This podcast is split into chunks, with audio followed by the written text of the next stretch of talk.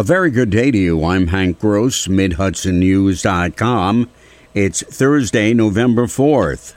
The news today brought to you by the Galleria at Crystal Run. A city charter change that will allow the Newburgh City Council to remove any member of the board for just cause was approved on Tuesday by voters. Mayor Torrance Harvey says the measure was proposed as a protection for city residents.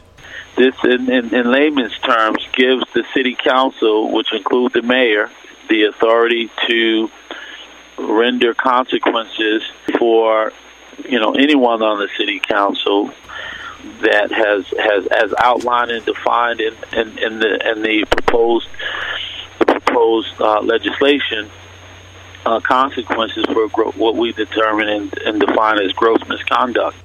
While the council maintains the charter change was not aimed at any one specific council member, supporters of Councilman Omari Shakur say he's being targeted by this.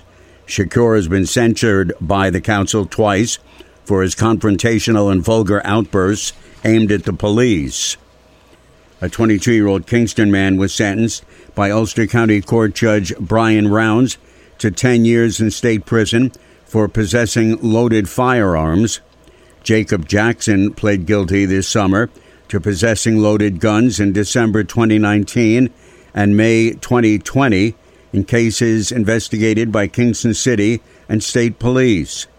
Judge Rounds encouraged Jackson to use this experience and opportunity to serve the community and discourage other youths from going down the same path that brought him before the court. The state has granted $40,000 for the Milton Landing Park's accessible kayak launch. The project in the town of Marlborough encouraged local and regional recreational enjoyment of the river. More news in just a moment.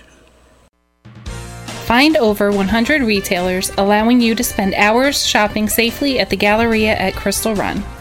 Enjoy the big brands and the diverse selection of family owned stores all in one location.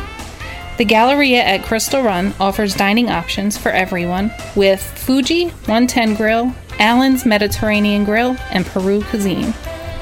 Discover the Mid Hudson Valley's premier shopping, dining, and entertainment destination, the Galleria at Crystal Run. For more information, follow us on Instagram, Facebook, or visit GalleriaCrystalRun.com. Governor Kathy Hochul has signed legislation sponsored by Senator Michelle Hinchey of Saugerties that establishes the Substance Use Disorder and Recovery Fund and authorizes gifts on personal income tax returns for substance use disorder education and recovery. Hinchey says the substance use disorder crisis has ravaged nearly every corner of the state, claiming the lives of loved ones and leaving families and communities devastated in the wake. She said everyone has a role to play in overcoming the overdose epidemic and ending the stigma that surrounds addiction. Hinchey's bill with Assemblyman John McDonald allows an income tax reduction for those who contribute to the Education and Recovery Fund. Work has been completed on a $23.6 million bridge replacement on Route 28 and a bridge over the Esopus Creek in Mount Tremper. The project used innovative and sustainable engineering practices to raise and replace the bridge and maintain traffic flow. The wider 800 foot bridge replaces the 336 foot bridge built in 1966 and includes a clearance five feet higher than the original bridge, reducing potential for flooding and minimizing the risk of bridge scour.